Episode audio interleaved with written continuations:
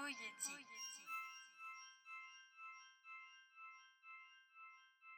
ポイエティックえこんにちは。ポイエティックラジオです。お相手は私柿内翔吾と。奥さんです。どうぞ。よろしくお願いします。します。えー先週までは若小文庫さんとのはい。スペシャルウィークということで、はい、え楽しくお話をさせていただきま楽しそうでしたね。えーありがとうございますまずその感想聞きましょうか。どうでした？え、すごい、なんか。初めましての人と。楽しそうにおしゃべりしてて。よかったねって。思いました。丸。よかったねってねうん。そうねだってそれこそあれだよね僕があれはだから2本一気に撮ってるから、うん2時間ぐらいかけてねうん。おしゃべりをして戻ってきたらすごい奥さんがこうニヤニヤしながら「よその知的生命体と楽しくおしゃべりしてきて」てか1時間半で出てくるねって言ったのに2時間経っても出てこないから夕飯どうすんだって。いや本当にね。なった。いや超盛り上がっちゃった。いうん。やでもさそう。盛り上がったんだねって思って。そうなんだよ。あのさそうなんだよ。あのね「ロカスト」っていう雑誌があるじゃない旅行誌の、うんうんうん。あれでその批評を書いてる人で美術家の人で南島さんっていう人がいるんだけど、うん。その人ポッドキャストもね南島と雑談とみたいな名前のポッドキャストをやってて、うん。それもすごい面白いんだけど、うん。あのこのなんかこの緊急事態宣言前後ぐらいから1回目のねあのズーム雑談会っていうのをやってて、うん。なんかすごい面白そうなんだよ、うん。まあだ誰でもいいから DM くれたら Zoom のあ招待送るから雑談しましょうっていう会でうん。でも本当に高校生からなんかおじいちゃんまで来るみたいなんだけど、うん。でもそこでやってる雑談っていうのは単純にさそれこそこうなんかこう本日も日柄もよくみたいな話をしてるんじゃなくて一応やっぱり美術家だから最終的に美術の話だったりその美術に関係がありそうなその周辺の話みたいなことを、まあ、ざっと話してるみたいなことを言っててなんかそれすごいいいなというかだそこで言ってたのが雑談っていうのはそのこうなんていうのかなただのただこうさ仲の人と中身のないこと喋るのと違って逆に真面目なことを話しやすいフォーマットなんだというかうななんかそのすごい分かりやすく大げさに言うと「人生とは」とかさうん。その社会にとって芸術とはみたいな話をそれこそこういろんな人たちとおしゃべりできるみたいなところで雑談ってそういうのが大事だよねみたいな話をしててすっげえ面白そうだからで僕もこれそれこそ雑談上手くなりたいみたいなところでさこのポッドキャストを始めたところもあるからすごい参加してみたいんだけどん。いつも11時スタートとかなの夜の。うんうんうん。でなんかそうなるとそれこそだからもう寝る時間だったりとかさ、うん。奥さんと夜のねお茶をする時間だったりとかさ、うん。まあ、今だと2人でじゃああなたがジャックンダックスタイルで悲鳴を上げてる横で僕が F 字をポチポチやる時間だったりしてさ、うん。まあ、要するにさ、まあ、最後の結構微妙だけど家族の団らんの時間なわけじゃん、うん。そうまあでまあ僕たちなりのそういうの団らんの時間なわけじゃん、うんってなるとなんかそこでそういうよその知的生命体とねうおしゃべりするって結構むずいなと思ってあのもうすでにされちゃってるクラブハウスとかもさ面白そうなん。おしゃべりって大体夜なんだよ。うん。だからなんか平日の昼間とかにやってほしいよなと思って。平日の昼間は普通の人働いてい？やだからそんなにこう仕事のさ片手まで聞きたいじゃんっていうさ意味でね、まあ、聞いたりしゃ喋ったりもさ別にその何その会社だってさ別にタバコ休憩みたいなのあるわけじゃんみたいなね。そういう感じでやれたらいいのになっていうのが、うんまあ、結構一個の不満でさだからこうなんかこのオンライン飲み会みたいなのも最近聞かないけど、うん。なんかとにかくその、ね、家にせっかくいるのにうん。夜やるのやめてっていうのがうん。僕からのお願い。これちょっとまあ誰にお願いしたんだあなってたあなたが昼間に主催すればいいんじゃないの？ね。そうなんだけどさ。そう文句言ってないでやればいいじゃん。自分でやればいいんだよねこういうのね、でも僕はポッドキャストでやってるから。うんいやだって奥さんとはいつでも喋れんじゃん。そうなんだよね。いやだからお便りが欲しいっていう話なんですよ。そうだね。でもさ雑談っ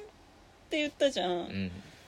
ツイッターがなんで炎上するかって文字だからじゃん。あそうそうそうなんだ。文字で間違えたことを言ってしまうしかも拡散というかリツイートという機能がある以上、間違った情報が拡散してしまうのが怖いから正しいことというか、まあ、うん裏が取れてる話しかあそうね。できないから雑談っていうのは公演の方がいいっていうことじゃん、うんなんだあそうあだあだから、うん。そうね。じでゃあ。お便りは文字じゃん、うん。あそっか。だから文字だとね結局そこに固定化されちゃってるからその南島さんもポッドキャストで言ってた雑談のいいところはなんちゃってって言えるところだうんうんうんでその場でなんかあ間違えたっていう時にうん一発退場じゃないわけじゃん、うん。ツイッターだと一発退場だけどそそううじゃなくてなんちゃってって言えるとか、うん。こらこらって言える、うん。でそれは別にその問題を矮小化してるとかじゃなくてうん。そもそも間違えちゃうもんじゃんっていうさ、うん。そのだからその過敏性みたいなものがちゃんと担保されてるっていうね、ところがやっぱり雑談のいいところだよねっていうのがあるから、ん。だから本当はだからお便りじゃなくてみんなゲストに出てほしいっていう。う。ん。だ今度もねそのあの日常的実践のポイエティックうん。についてまあ大体は奥さんとっていうか一方的に僕が喋ろうと思ってるけど、うん。そうじゃなくて読んだ人たちとうん。あの実際にこの録音っていう体でね、うん。あのおしゃべりしませんかみたいな会を設けようかなとかも思ってるしそういう感じで徐々にこう近づいていくといいなって思ってるんだけど、まあ、だからこそねあの若所文庫さんとか佐村さんとかが出てくれると僕はすごく嬉しいっていうことだよねっていうのうんはあるんだけど、うん。でもそれとは別にお便りはお便りでなんかやっぱり欲しいというかさななんていうの言うことが逆真逆になるんだけどはい。こうとはいえさポッドキャスト出てくださいってハードル高いじゃん。いや高い。その出る、うん、私だってやったやだよじゃないけどさ。やっぱ自分の録音された声って嫌じゃないいですか。ややだよね。ってタモリもタモリも嫌なんでしょ？タモリもやだ。タモリが嫌だったらみんな嫌だよ、うんそうなんだよ。だから。よく付き合ってると思ういやわよ本当にね。私。ありがと本うありがとう本当に。当 うん。いやでもだからせっかくでもだからなんかそのこうやって僕らだけで喋ってるんじゃないんだよみたいなというかなんていうのこうなるべくそこに雑居物を混ぜていきたいみたいな気持ちが、ん雑居物？共雑物？どっちだ？正しいの。共雑物まあいいやとりあえず混ぜ物な。あ混ぜもんな。異物が混入してた方がいいっていうさ、うん。ところがあって、うん。だから日記とかも僕はすごいいろんなものを引用するけど、うん。あれはだあと引用したりとかあとそれこそ明示的に引用してなくてもなんかそのスラング的なものとかをさ、うん。いろんな各方面から持ってくるみたいなことを意識的にやってるけど、うん。要するにそれはそのさ人間にオリジナリティなんかないっていう話にもつながっていってさ、まあなんかこうだからもうなんかありもんでこういろいろやってるわけじゃん、うん残りもんで料理作るみたいなことなわけじゃないですか。うんまあ、みたいなところもあってだからそういうのをいろいろやっていきたいからそのお便りっていうねうんなん。か混ぜ物を異物をねうん。ぜひ混入させてほしいなっていうのがうん。思っているところで、はい。まあ、そういうわけで、はい。えー今週のはい。お便りを紹介します。あやったー。ありがとうございます。ありがとうございます。あのまたお便り読まないんだけど あの若所文庫さんと真剣に相談したじゃない？うんうんうんうん。若所文庫さんだチャーハン文庫に第2回うんの時点でもうお便りがたくさん来てるって言ってたから、うん。なんでですか？って羨ましいって教えてくださいって言ったら、うん。ちゃんとお便りのコーナーを作ればいいんじゃないですか？みたいな、なるほどって思って早速作ったんだけどまずコーナーとしては「えー、と今週の不定収素」っていう、まあ、不定収素っていうのはそのこう病名がつくほどじゃないけどなんか体が良くないみたいな状態のことですね、あの定まってないなんか秋の心みたいな字が訴えてるみたいな秋の心。うんうんやつなんだけど、うん。まあ、その今週の不定収素っていうのは、まあ、あなたの今週がねうん。どんなふうに具合悪かったのかっていうのを教えてくださいっていうコーナーで、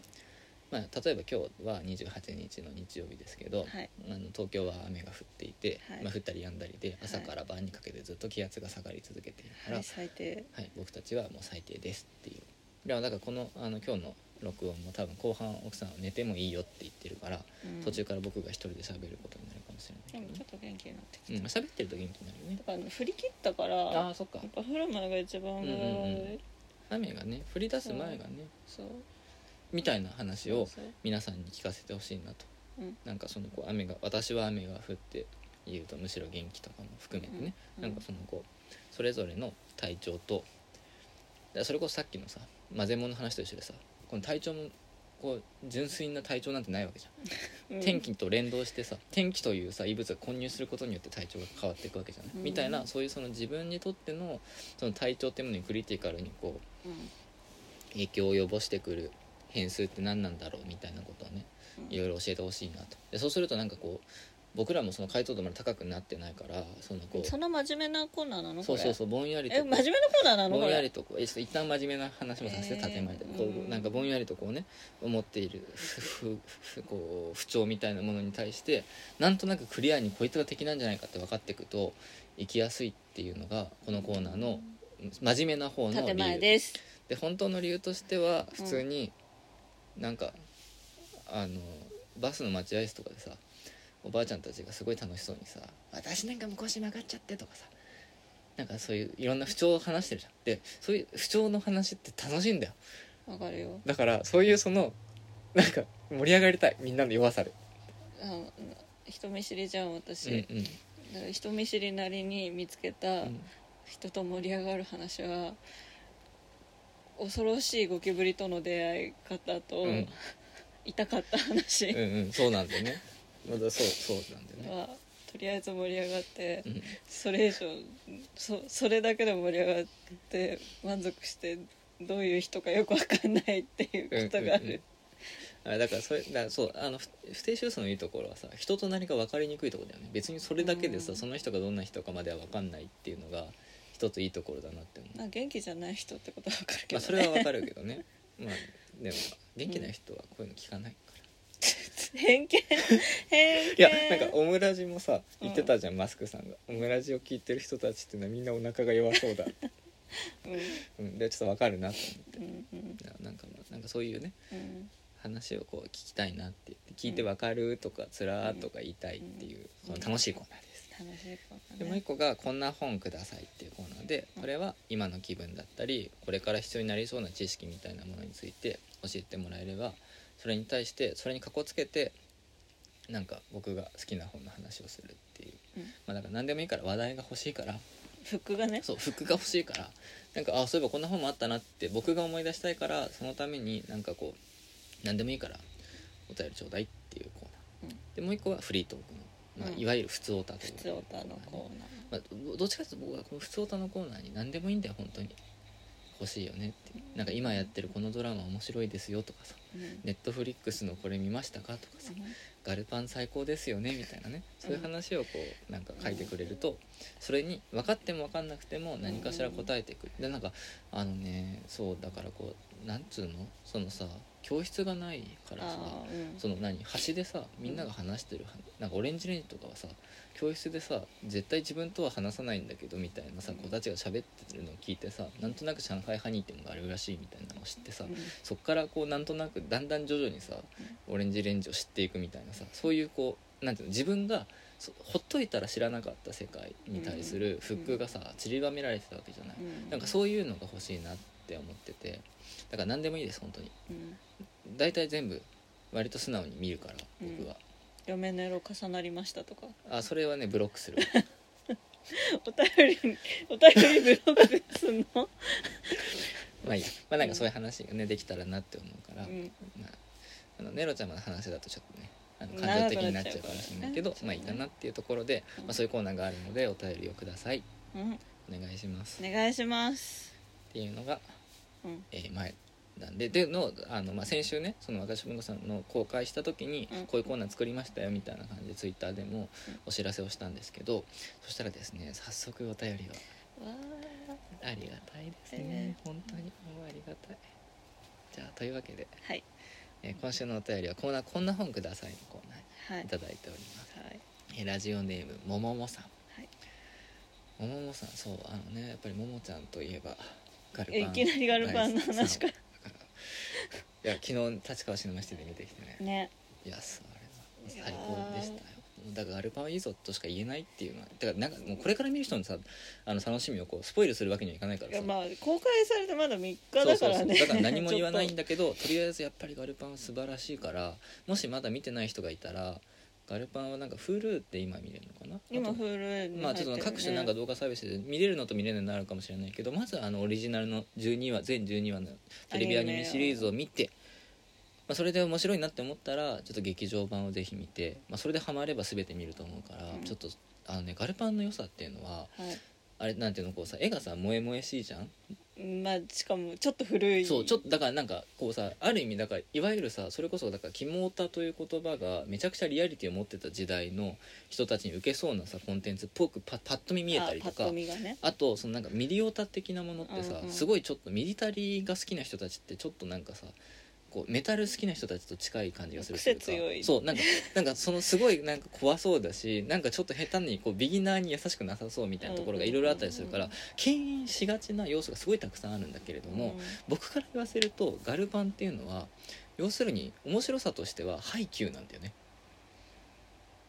あえっ、とキラキラしてるいや高校要するにめちゃくちゃスポコン？だからその、うん。高校生の若い子たちが一生懸命何かに夢中になっている様って最高だよねって話なわけじゃん、うんうんでハイキューのいいところってねみんながみんなバレーボール大好きじゃん。うん。でその中に性格、うんそそうね。の人間として性格最悪なやつはいるかもしれないけど、うんバレーボールに対してはみんな屈託なく大好きじゃん、それが美しいわけじゃん。ね。でガルパもそうじゃん。そうね。の要するにみんな、うん。その戦車道って架空のそのこうん。う競技があるんだけど、うん。その競技のことはみんな大好きなわけ、いや最悪い子出てこないね。そうなの。だからもうみんなそういうそのなんかねその変なドロドロした人間関係で足を引っ張り合うんじゃなくて純粋にその競技にうん。すべその全部を乗せるっていううん。すがすがしさがあるっていう意味だと、うん。だから響けユーフォニウムとか、うんハイキューとかに僕が感じる。響きは結構ドロドロしてるけど。いやまあでも、まあなんていうのこううまいやつ以外に人権がないっていう話だからさ。そうだからそれそういうそのこう何競技というものにうん。対してこう熱中する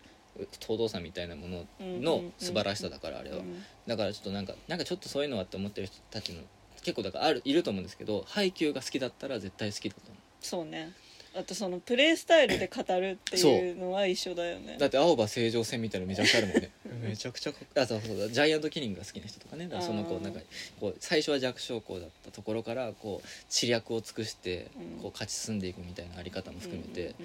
あれはだから絶対絶対好きなんだよって思うんですよ。うん。だだから要するにあれ影山が途中で転校してくるっていう話じゃ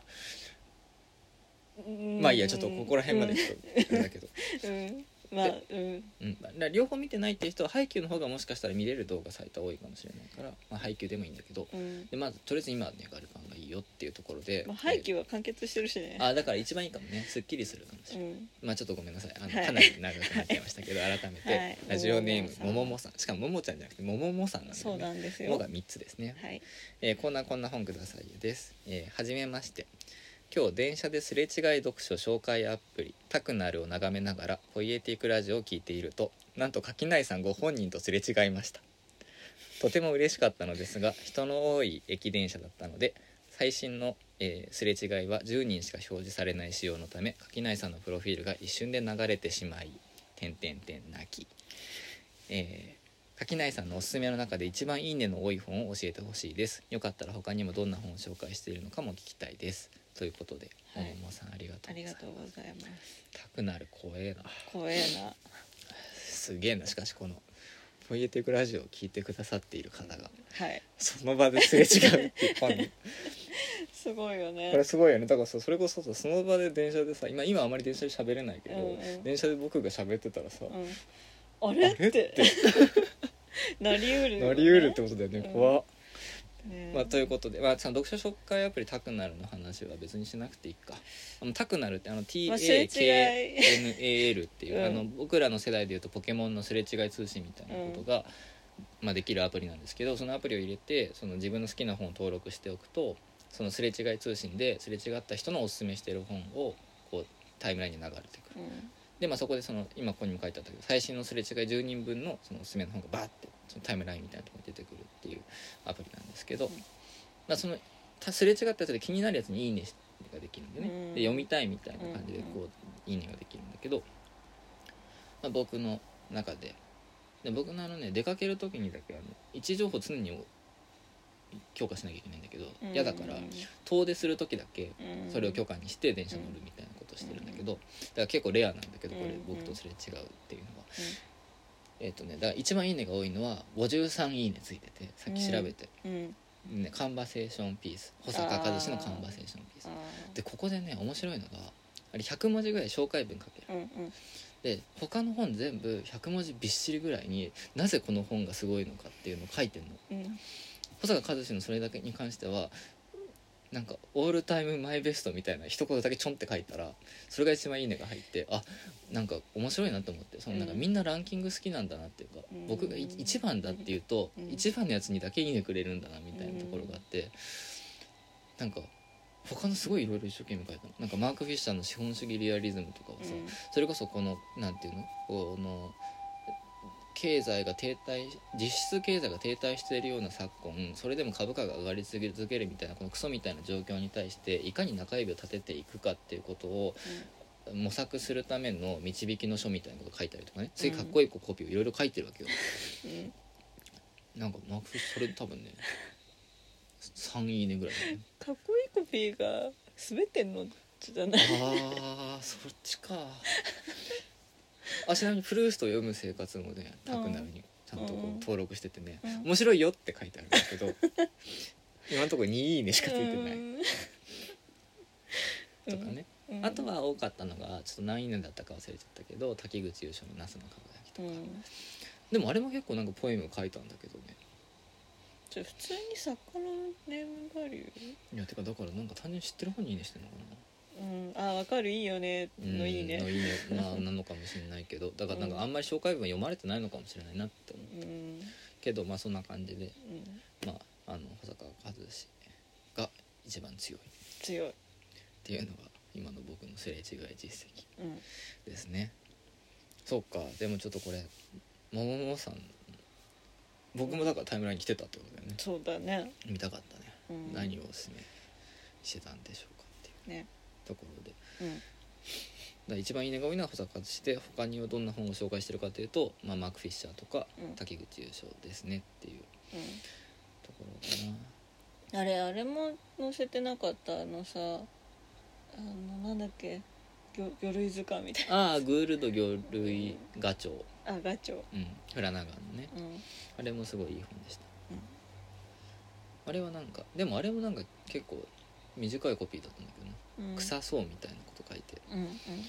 せ100いいねぐらいついてはおかしくないんだけど全然つかないんで。まあいいんだけど。うん。まあだからなんかそうだだでもなんかねそのこの本紹介したいっていう気持ちって何なんだろうなって思ってさ。で若所文庫さんは征服欲だって言ってた。へえ。面白いなって思って。だから逆に言うと本を紹介されたいっていう気持ちは割とこう飛躍心に近いみたいなのを書いてて。あまあ、ちょっとわからなくはない気もするけど、でもなんかね多分そう関係なしにかこつけて推し語りがしたいっていうことなんだーけどね、最高のメンバーを紹介するそうそうそうそう。なんか生かしたメンバー紹介させてくださいみたいな。俺の棚の。そうそうことなのかなって思うんですけど。うん。まあというわけで、はい。もももさんありがとうございます。またすれ違えると楽しいですけど、はい。まあ、でもこう活動範囲がバレるからね。まあ遠出する時だけ。遠出する時だっていう感じでうん。ありますが、はい。えー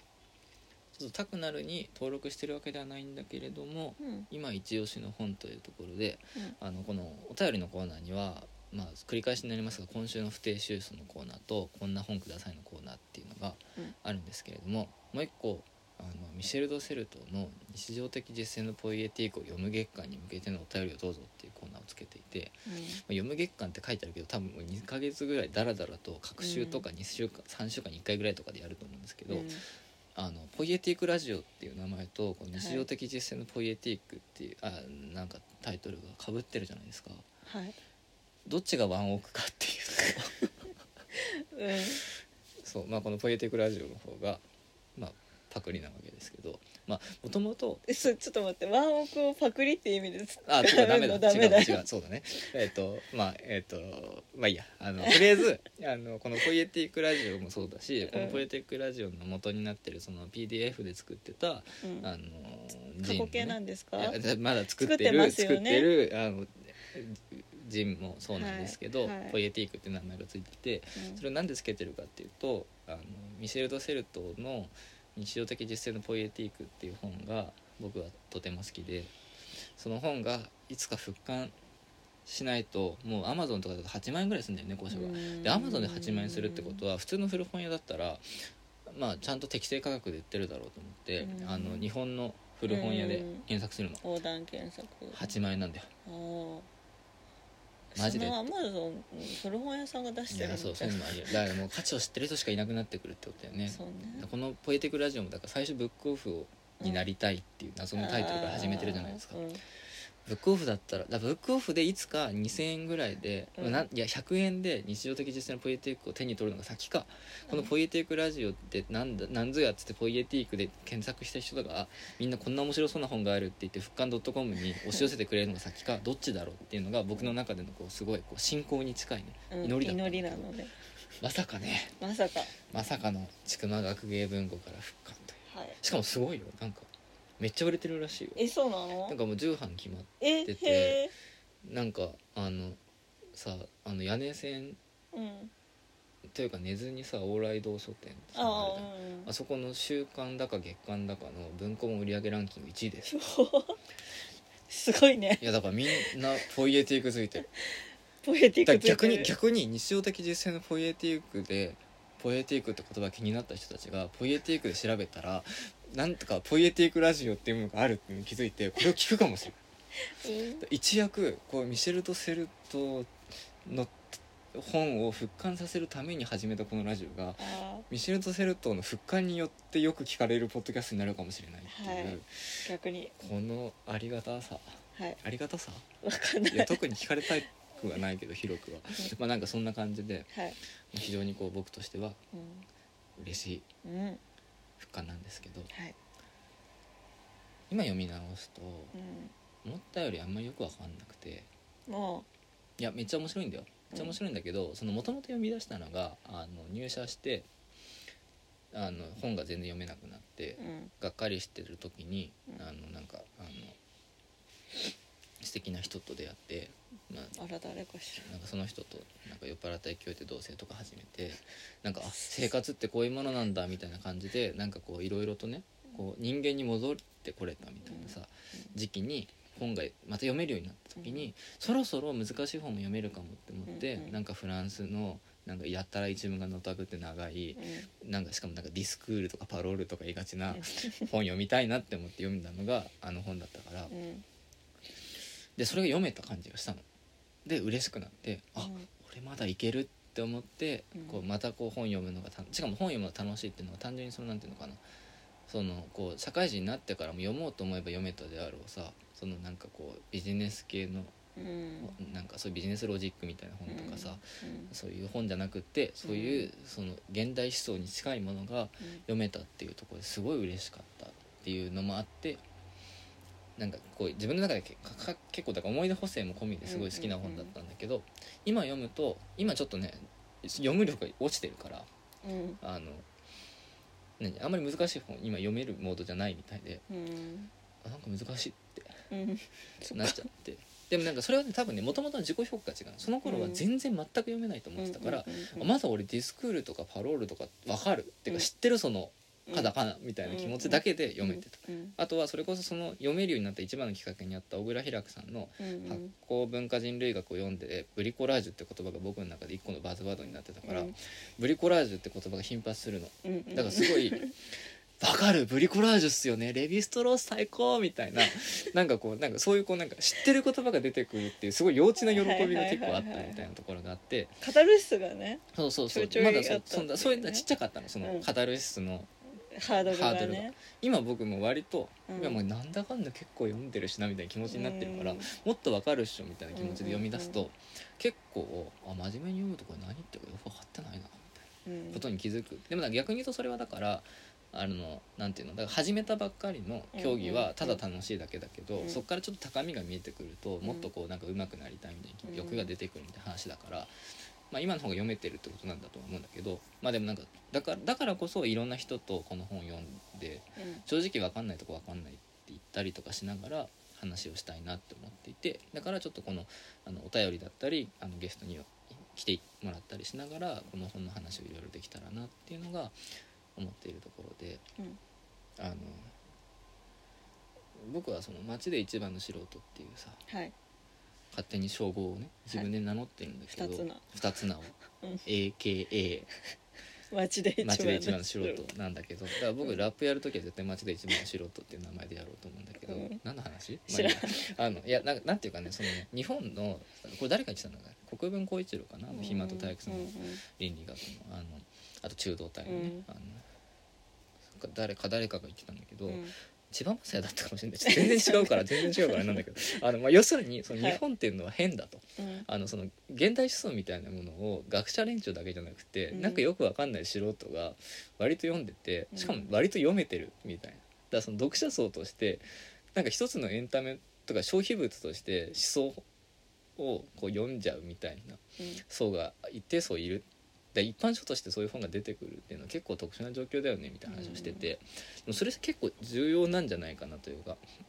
やっぱりその僕はそういう素人の一人でいたいうん。感じがして。だからあの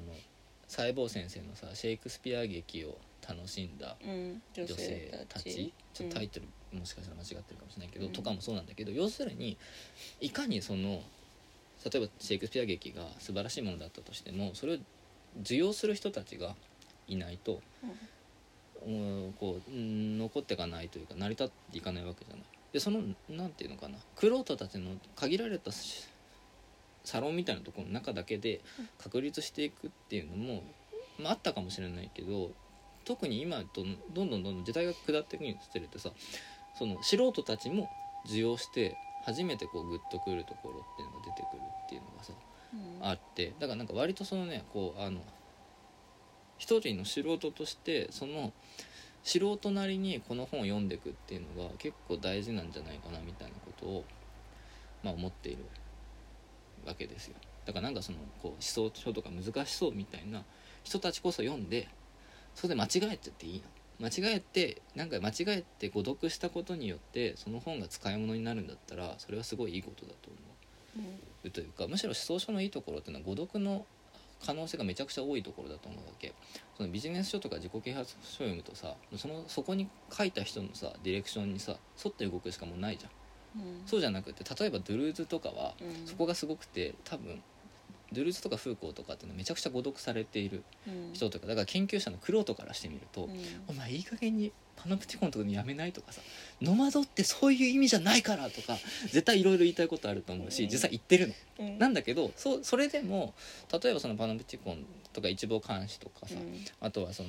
あのノマドとかもねそうだし、まあ、そういう言葉が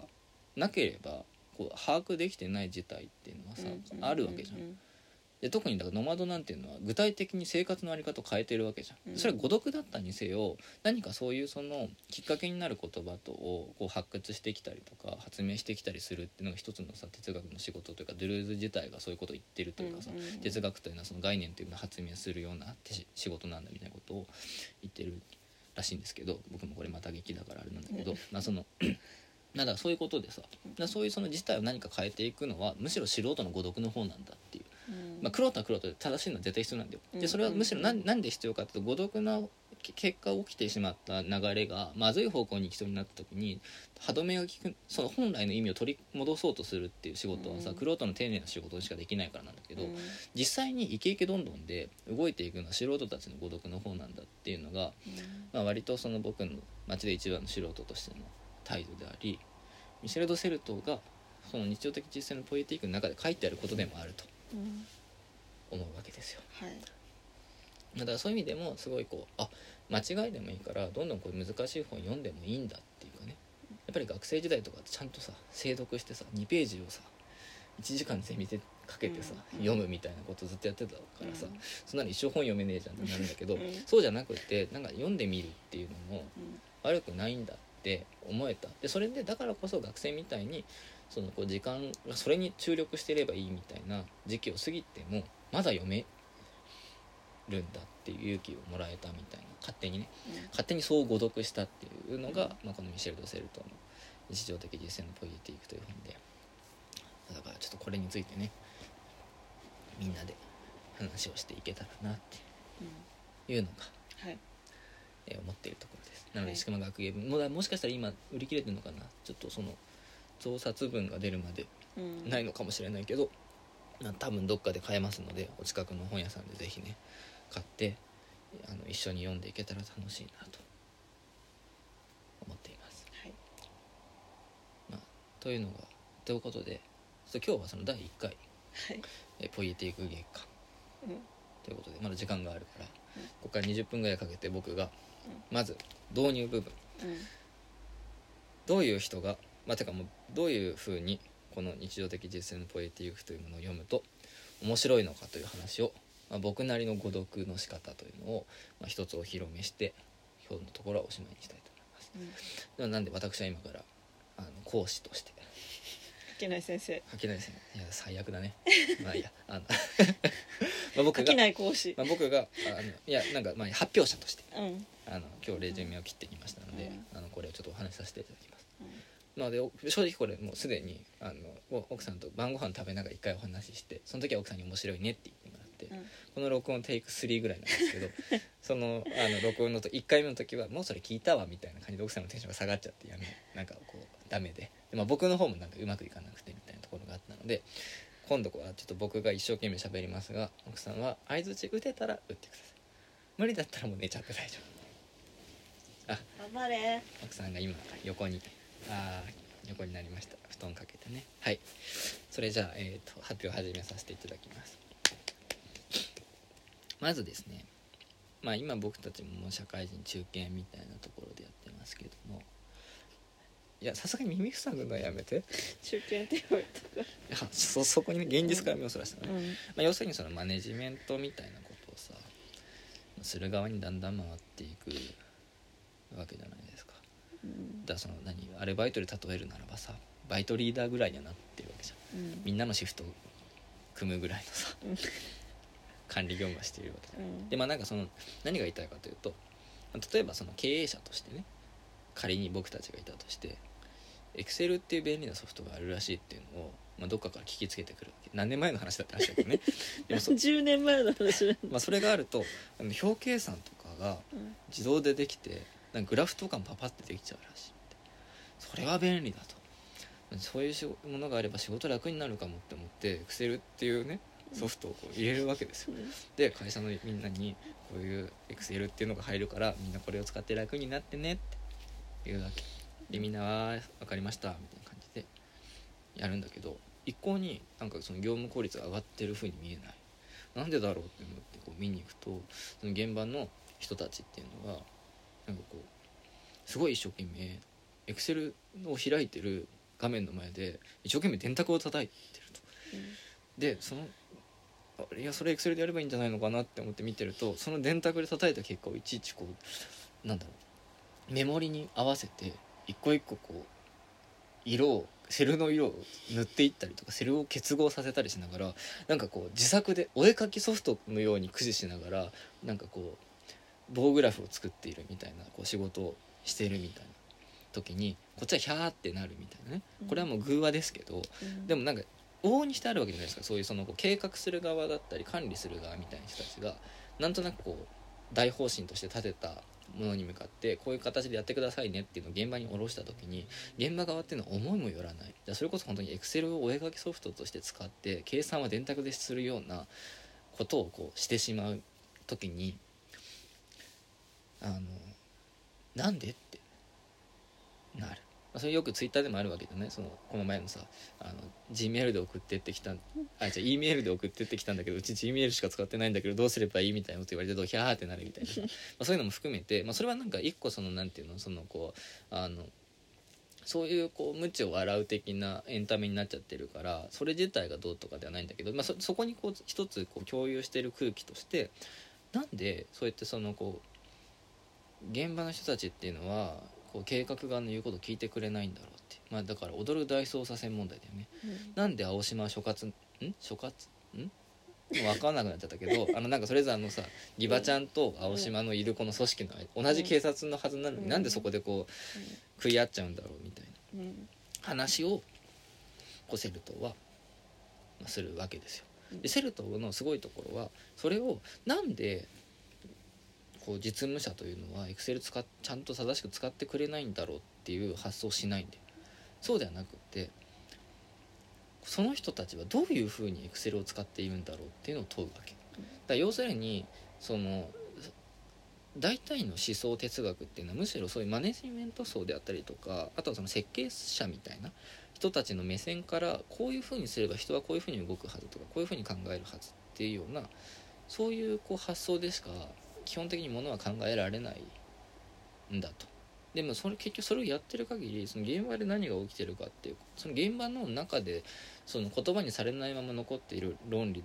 みたいなものがどういうものなのかっていうのは分かんないままでそれを例えばこうざっくりと大衆は愚かとかさエクセルも使えない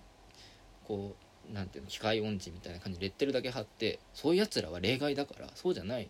ちゃんとこうそのディレクションを理解してる人たちだけを見てこうみたいにしていくとどんどんどんどんそれこそ息苦しい世の中になっていくというかさそういうこのこの確率化の流れについてこれない人は切り捨てますみたいな方向にむしろそういう人たちそういう権力のあり方を批判してたような人たちでさえ結構簡単にそういうエクセル使えない人はもうクビでいいんじゃないかじゃないけどそういう極端な形でこう排除の論理に取り込まれてしまいがちだっていうところにセルトの危機意識っていうのあるんじゃないのかなっていうふうに思っていて例えばそのセルトはあのフーコーのねそのさっきもちょっと言った一望監視システムみたいなものをちょっと論じたりもするんだけれどあのフーコーっていうのはその権力っていうものがいかにしてその人々を動かしていくかっていうところをこう話していくんだけれどあの権力というものについて考えれば考えるほど権力というものが内面化されていくというかあなたがよく言うさ社会っていうものはないじゃんっていう態度をずっと取り続けられればいいのに社会が悪いとか社会というものがこうだみたいなことを考えていればいるほどどんどんその自分が悪いと思ってる社会をインストールしちゃうみたいなところっていうのをいかにして避ければいいかっていうとそのフーコはその誰も権力から逃れられないんだ。でみんながみんなキリスト訓練の中でこう一つにならされていくんだっていうの書き方をしたけれどもセルトっていうのはむしろいや割と生きてる人間たちって言うこと聞いてるようで聞いてないよねとかエクセルは確かに分かりましたって言ってすぐに現場に受け入れるかもしれないけど受け入れた先で実際に操作してる人たちが操作してほしいように操作してるとは限らないよねっていうことをこう言うわけ。フーコーっていうのはだから割とそういうこうエクセルっていう表計算ソフトがあるともうみんなそういう表計算ソフトのようにしか考えられなくなるんじゃないのかっていうことを例えば言っているようなあのざっくり言うとねあの人だとするとセルトっていうのはいやそんなソフト作ったって正しい使い方なんか誰もしませんよっていうのを割とこう冷静に見ている人っていうところなのかなっていう気がして、まあ、要するにそういうそのあの制度であったりとかシステムっていうものをいかに精緻に作ったとしてもそれが取りこぼすものっていうものがある。でその取りこぼすものがあることに対してそれをなんか弱者の切り捨てだとかそういうネガティブな方向で見るだけではなくってむしろそういう網の目からいつでもそのこうある意味たくましくずる賢くこうのらりくらりと抜け出ていくような俗のたくましさというかその理論で捉えきれない部分もしくは合理的ではない部分っていうものが実は生活の中にはいくらでもこうありふれているよねっていうことをあえてその論理的にな言葉を使って記述していくっていう非常にスリリングな本で、まあ、要するにそのこう言葉にできないギリ言葉にできるギリギリのラインをさらに一歩超えてみんなが言葉にはできないけどなんかうまくは言えねえけどこういうことだろってやってる部分っていうのをいかにして言語化していくかっていうことを、まあ、やっている本だっていうのがこのミシェル・ド・セルトの日常的実践のポイエティークという本でめちゃくちゃ面白いんですけどだから、まあ、要するに分からなさの原因もそこにある意味あっていつまでも慣れ親しんでるそのこうこう文字化できる部分を文字化してる本ではないからある意味その本全体が今やたらこの、ね、山田豊子さんっていう人の翻訳文がめちゃくちゃかっこいいんだけど、まあ、要するに全部もう全編リリックみたいな本なんだけどその全編のそのかっこよさも含めて一つのスタイルでこういう風に語れば何か見えてくるだろうみたいなところがこう実践されてるって意味でもだから単なるそのマニュアル本ではなくってむしろこれが一つの実践のあのドキュメントなんだっていうような本としても非常に面白い本だなっていうところであのとはいえちょっと難しい本なんだけど何か道しるべになるこうワードをいくつかないかなって思った時にあるのが1個は戦略と戦術っていう区別の話。もう1個がエトランジェっていう言葉なんですけどまずこの戦略と戦術の方から話をしていくとさっきの会社の例えで言うと戦略っていうのは、えーと、ある一つの場所を前提としたコントロールであったりとか交渉のやり方のことを戦略ってセルトは呼ぶわけね。でこれどういうことかっていうと例えば会社という法人格は会社という場を疑わないわけじゃん。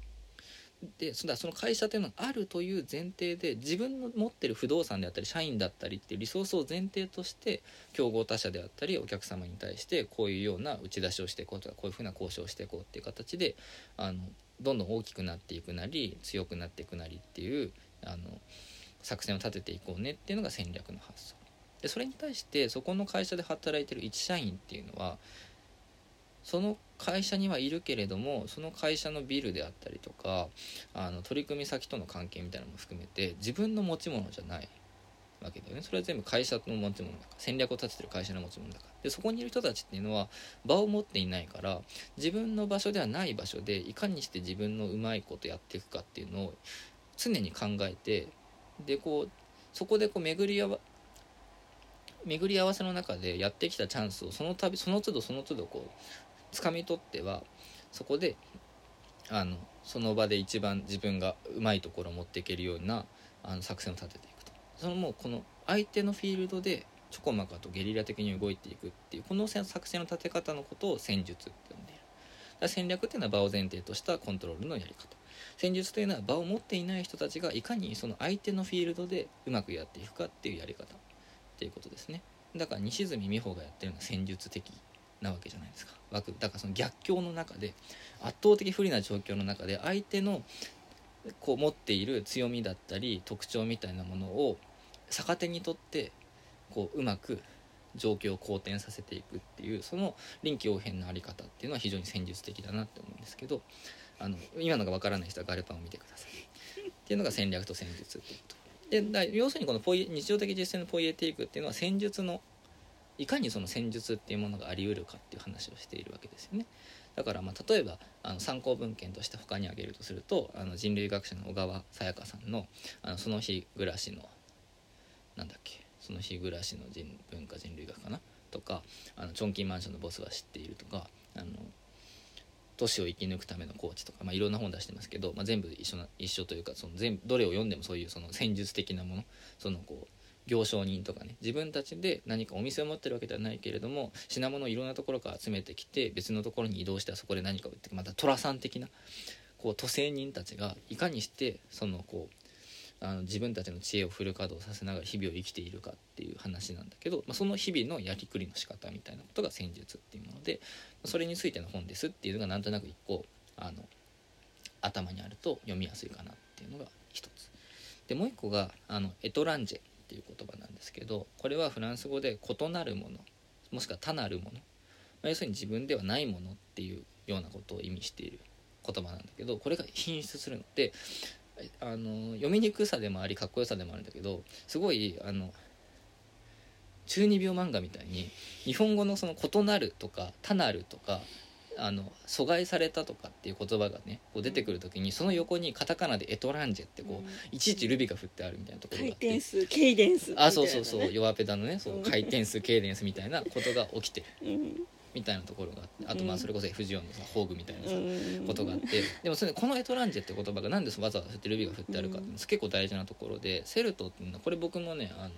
今回の文庫版の後書きを読んで知ったんだけどもともとキリスト教の神学者うんなんですよ。でまあそのいかにしてそのキリスト教って信仰というものを今の時代にどう考えていけるかっていうのをずっと考えていく中で、まあ、一つその神というものはどういうものかっていうと少なくとも私たちとは全く違ったものだっていうのが神というものの規定なわけじゃない、まあ、それその神学的なあの研究の中での一つのさ、まあ、ずっとこう培ってきた態度だけれども自分とは全く異なったで自分では全く異なったものっていうのはどういうものだろうかってなった時によくよくいろいろ考えていくとそもそも自己というものを規定しているのは自己ではないものたちなんだと。うんだからキリスト教徒からするとキリスト教徒じゃない人たちっていうのがの存在がちょっと邪魔に見えまあなんていうのそそれこそこうし宣教師的な意味で言うとその人たちをいかにゼロにしていくのかっていうのが一つの命題に見えるけれどもその人たちが本当に全員いなくなった時に果たしてキリスト教徒というのはいるのだろうかっていうことをこう考えていそれはる民族の話も一緒だよね。そうそうそう。だから要するに私この境界線というのはどこにあるかっていうと自分たちを規定しているものではないもの。うん。だキリスト教徒ではないものがあって初めてキリスト教徒であるというこの規定はあり得るんだっていうところなんだけど、しかしそもそも神というのはそういう我々人間が認識できる自他の区別っていうようなところはすでに超越しているはずだと、うん。超越的な存在であるんだからそその自他という区別を乗り越えていかなければいけないってなった時にキリスト教徒であるということを考えるためにはキリスト教トの外側というものをただ見ないだけではなくってその字と他の区別の境界線っていうものをきちんと把握した上でそこを超え入れるような論理というものをきちんと把握していかなければいけないんだっていう問題意識が割と強くあるわけ。だからこのドセルトの中にそのみあのポエティックの中に出てくるこのエトランジェっていう言葉が一つのキーワードになりなっているっていうのはまさにそういうところで今の我私我々とあなたを分け隔てているそのこう他なるもの異なるものであるという淡いはどこなんだろうか。それともさっき言ったように言葉にできない部分と言葉にできる部分と分け隔てているこの境界線というかここのあのには何があるんだろうか。その区別の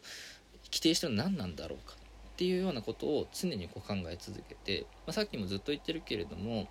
あのセルトがやっていることっていうのは青島側あの踊るド S をさせると青島側から書くってことなんで、うん。自分はギバちゃんなのに青島側から書こうとするっていう。でこれもまさしくそれこそ普段はそういう観察される側っていうのは書かれる対象でしかないはずなの。で書く対象っていうのは別のそれこそその書かれている現場からはエトランジェな場所。少しそこからはそこではない外部から観察して書くっていう態度が求められているのにそうではなくって現場の中に書かれる側のに立って書かれる側の論理でしかし外部の言葉を使って書くというのはどういうことなんだろうかっていうことをこうやっている本なんだ販売とかみたいなこと？ん？販売？え？あそうそう販売もだからうん。要するにすごい文化人類学的うん。だからその産業観察とかフィールドワークっていうのはそういうものでさ要するにだからその自分たちが持っている一旦前提知識っていうのを一旦括弧に入れてその本人たちの現場の中に実際に生活を共にすることによってその共同体の内側でで駆動している論理っていうものがどんなものなのかっていうのをあの見つけていくっていう研究の仕方だけど、うんまさにだそれに近いだそれをそれを読んだり書いたりすることだけでやろうとするっていうところに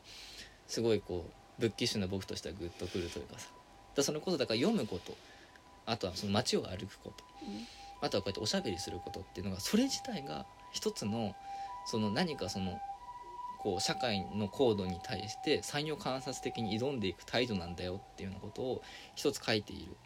ような気がしていてそこがね非常にやっぱりこう面白いところというか。だだそのこうじ人類学もそうだけど例えばさそのまあおおこう分かりやすいところで言うと極端なねあの食人っていうのがあるわけじゃないですか。はいはい。人を食べること。でもこれって言ってしまえばすごいミクロな話じゃない、うん。その人がごは人を食べるかどうかとかっていうのはさ、うん。すごいこう点の話じゃない、うんなんだけどそこから見えてくるのはそのなんで食べるかっていうのはその個人の好みとかじゃないわけじゃん。うん。そうじゃなくてそのじゃあ社会その人たちがいる世界の中でその食べるという行為が一体どんな意味を持っているのかっていうのを知っていく。でそれを食べなくなるっていう時にそのあの社会の在り方全体がどう変わっていくのかっていうところまで見ていくのが、まあ、人類学のこう一つの在り方だとすると、まあ、要するにそのこう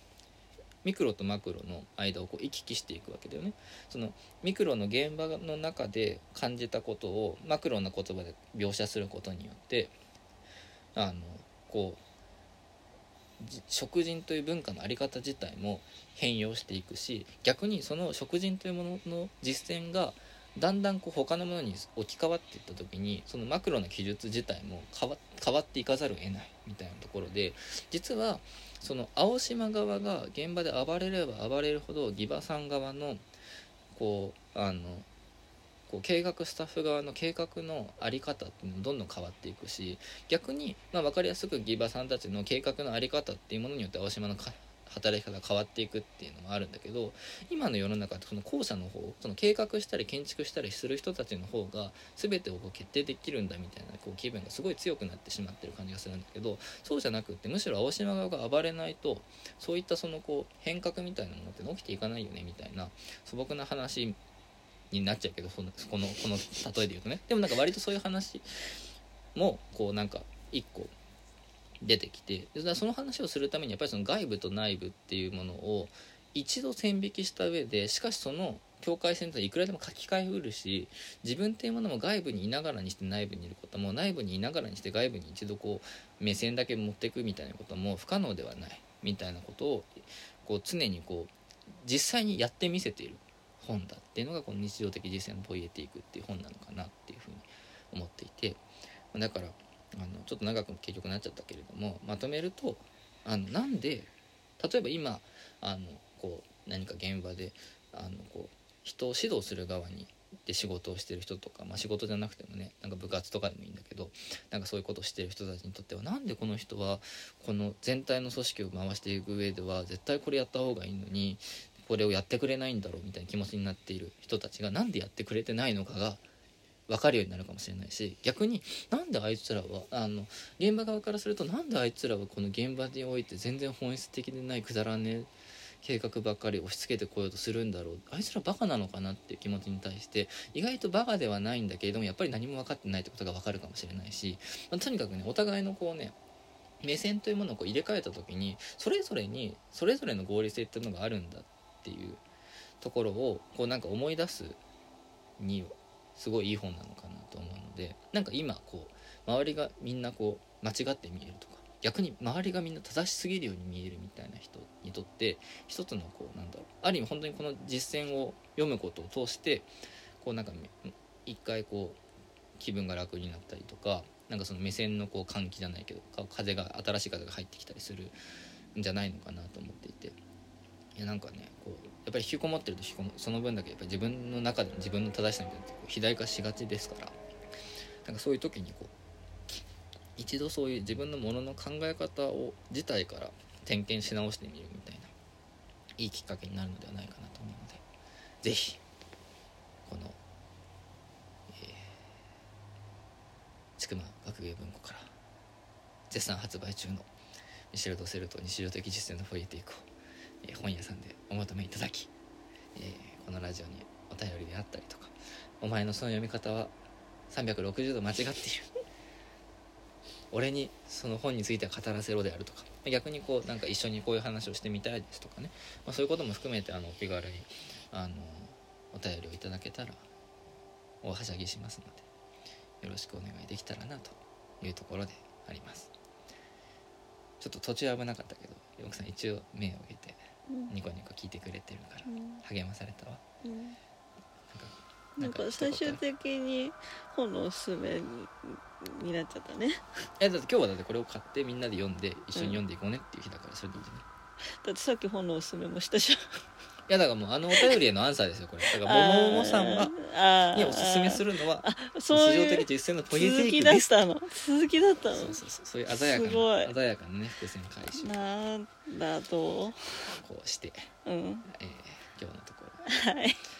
終わりにしようかなと思います、えーお相手は私垣内翔子と奥さんでした。どうもありがとうございました。じゃあ本当におやすみなさいおやすみなさい